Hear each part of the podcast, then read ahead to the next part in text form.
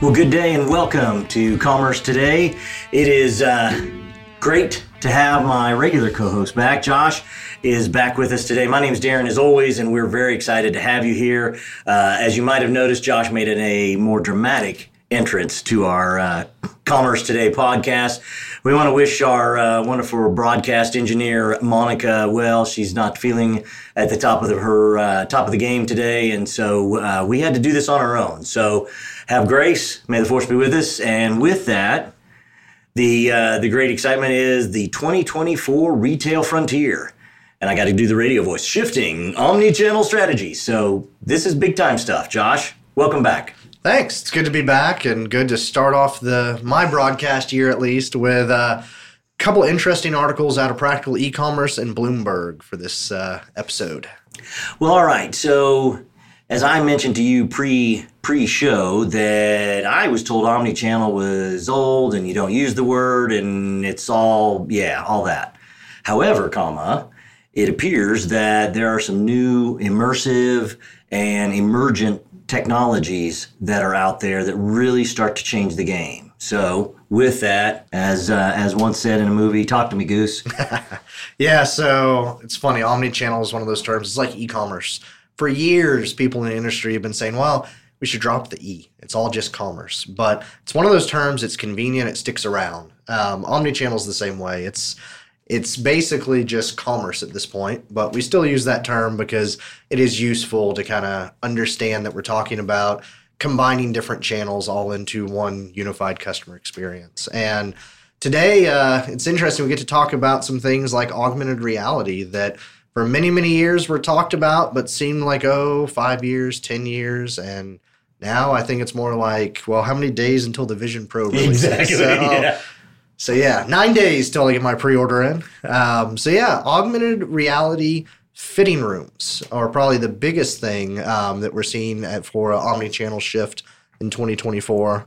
It's expected that the market for those will exceed $3 billion this year. Oh my goodness. Are you telling the audience that, hey, they need to get spooled up for a augmented reality fitting room? Definitely. Um, either a fitting room or some type of AR experience. Um, there's one brand, uh, Rebecca Minkoff, that they discovered customers are 65% more likely to place an order with them after interacting with a product in AR. So been talking for a while about how you need to get your assets ready for AR and VR. So if you have those 3D assets ready, maybe you're going to be one of the first people to deploy them on a Vision Pro.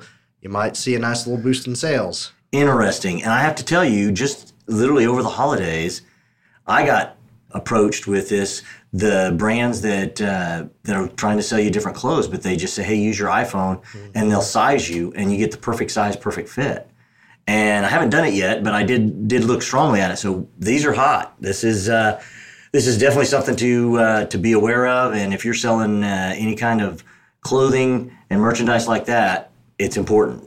So the next up on all of this is the pop up shops, brand collections, and and those kind of things. Tell me a little bit more about those, Josh. Yeah, so I joked a while back that the internet was opening up physical stores. Um, so you saw Amazon opening stores, you saw um, brands like Warby Parker that were online o- only opening stores. Then the pandemic happened and people didn't focus so much on stores.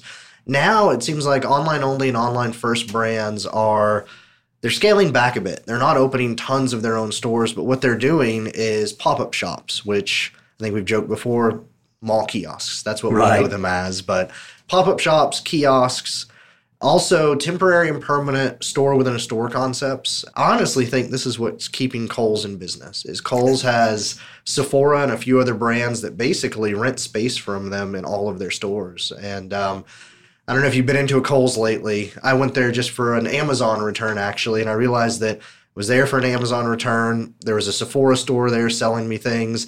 I never actually really even interacted with the Kohl's brand at all. Interesting.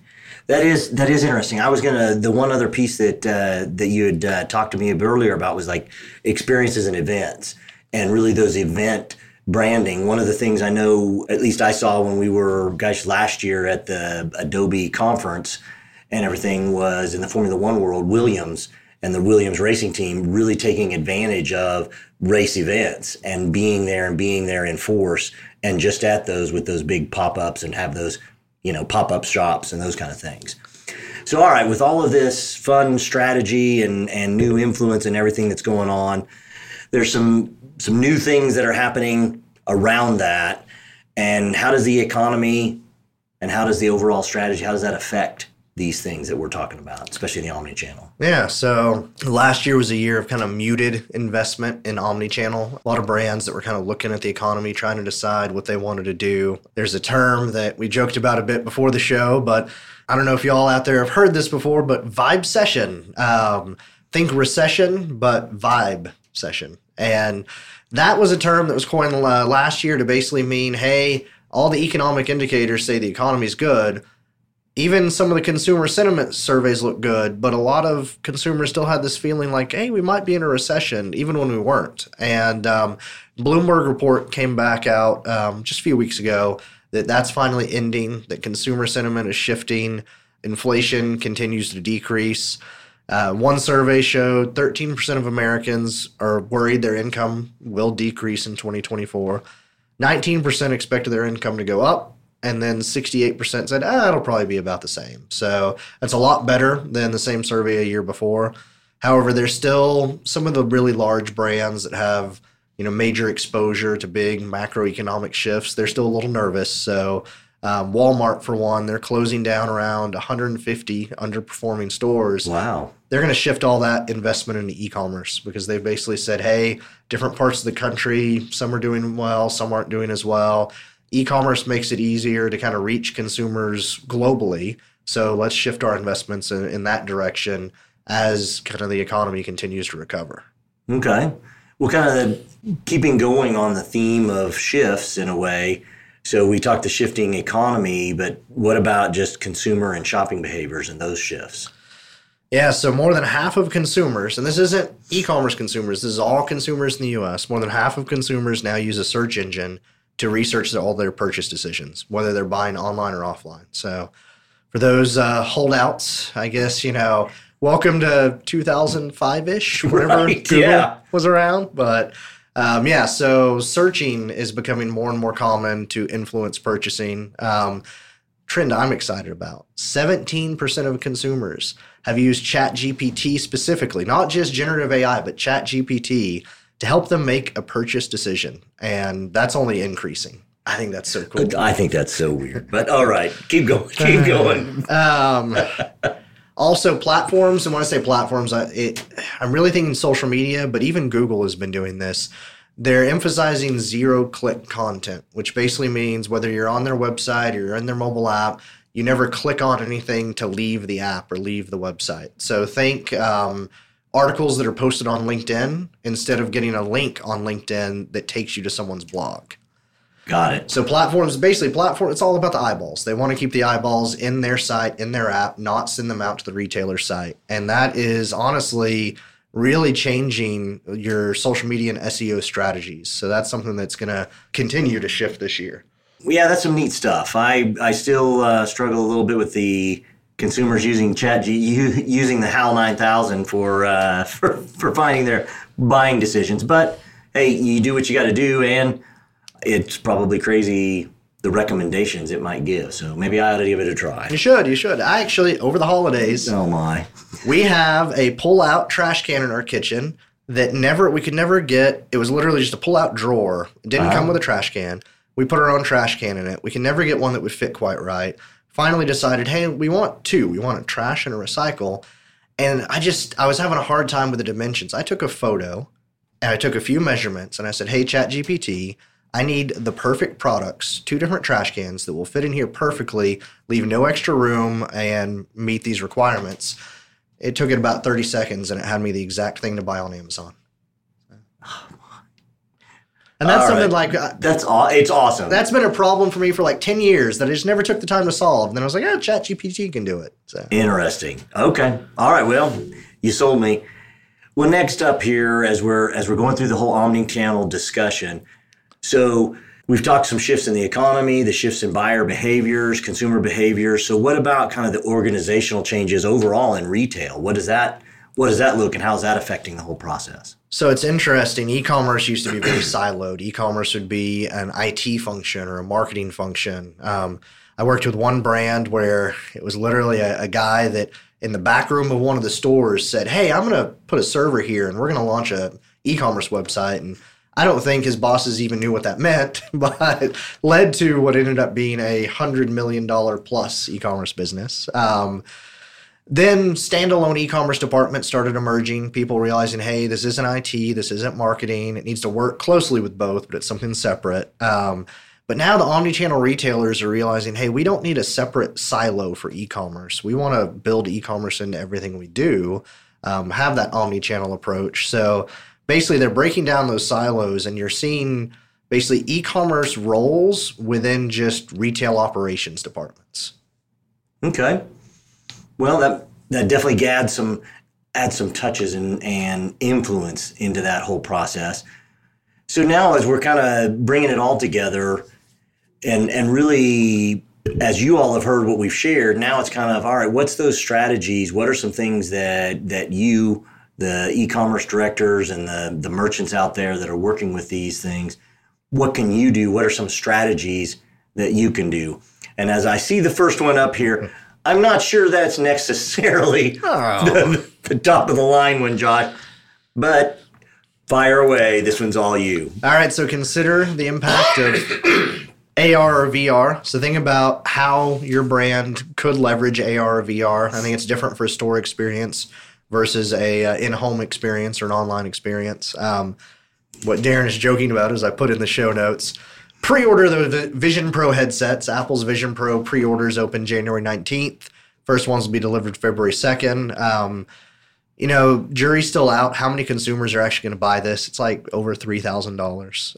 Some people think it's going to become a niche enterprise product. Um, Apple's doing some interesting things around um, spatial computing, so like video conferencing, even working with large spreadsheets, all sorts of interesting stuff. But I suspect even if it's a fairly niche market, um, we're going to see a lot of kind of bleeding edge consumers that tend to be the people that spend more money online buying Vision Pro headsets, checking them out, seeing what experiences you can offer. So I would encourage you if it makes sense for your brand, especially if you already have an app, you really need to be looking at the the, the development materials for Vision Pro are already out there. You need to already be looking at that for those of you out there that are listening that that this even even resonates with, Josh is your target market. So just to, just in case you're wondering, you already have a target market at least of one to go after. So a couple other things that I'm not sure if you hit on or not was about the the content and thinking about that zero click content and making sure that keeping people on those pages that hey once they're there don't let them go. Have the content there. Is that that's well and it's even thinking about make sure your marketing whether it's in-house or external your seo efforts your content efforts realize that used to you could post some really great product information in a blog article on your site. Google would send a lot of traffic to it. Well now you actually need to package that up put it on youtube put it on linkedin put it the facebook the different platforms where it makes the most sense. Um, a lot of b2c retailers that's going to be looking at instagram and tiktok make sure your products are there and make sure that people can fully interact with, get all the information they need to really get hooked on that product without having to click a link back to your website. That content's going to perform a lot better. And then those people, once they get excited enough, will say, well, I need to, you know, I need to click the link in their bio. I need to go to their site. I need to buy this product. Um, yeah, and the other stuff, I was so excited about the Vision Pro. Um, also, look at where pop up shops or event based strategies make sense for your brand. I think sometimes some of the smaller brands that listen think, oh, that's out of our budget. We can't do that. But look at a local partnership. Look at a local retailer, kind of a mom and pop in your own area. Partner with them. Like start small. This doesn't have to be you're in every Kohl's in the United States. This could be something small. Well, and I remember, and this has worked. This has worked throughout time and eons. Is think of your product market if you're selling something very very targeted but then think of all of the other things that maybe touch that you touch or can touch. And i think of something that you know you love the vision pro and are excited about that there's all those things. I just recently got involved with pickleball and you want to talk about just mentioning that mm, anyway social media goes crazy. So it's one of those where maybe you touch it and maybe you can find ways to then utilize that bigger market to then draw to your market from a from that omni channel and maybe have a pop-up store or have a work a partnership with someone that's deeply involved in those areas. So you're saying go sponsor a local pickleball, tournament. There you go. Could be a pop. Could be an option. All right. Well, hey, we're going to go ahead and land this plane. Want to definitely encourage you. Uh, we'd love to hear from you, especially about any and all of our topics. But this one on Omnichannel, it hits so many different things and we know that we know that you're having fun with it. We know that you're struggling with it. We want to hear about all of that, and especially anything that we didn't have time to hit on or things that are just unique. We'd love to hear from that. And then, uh, last but not least, definitely like, click, ring the bell, whatever it is on the appropriate. Uh, we can tell how much Darren spends time yeah, watching YouTube videos. and, yeah. exactly. all of those groovy things. Thumbs up all our uh, our content. We definitely appreciate that. We appreciate all our listeners. Welcome to 2024 as we kick off. Great having Josh back, although he's going to leave us again uh, briefly. But uh, anyway, as always, we appreciate you, appreciate all your time, and thanks for listening to Commerce Today.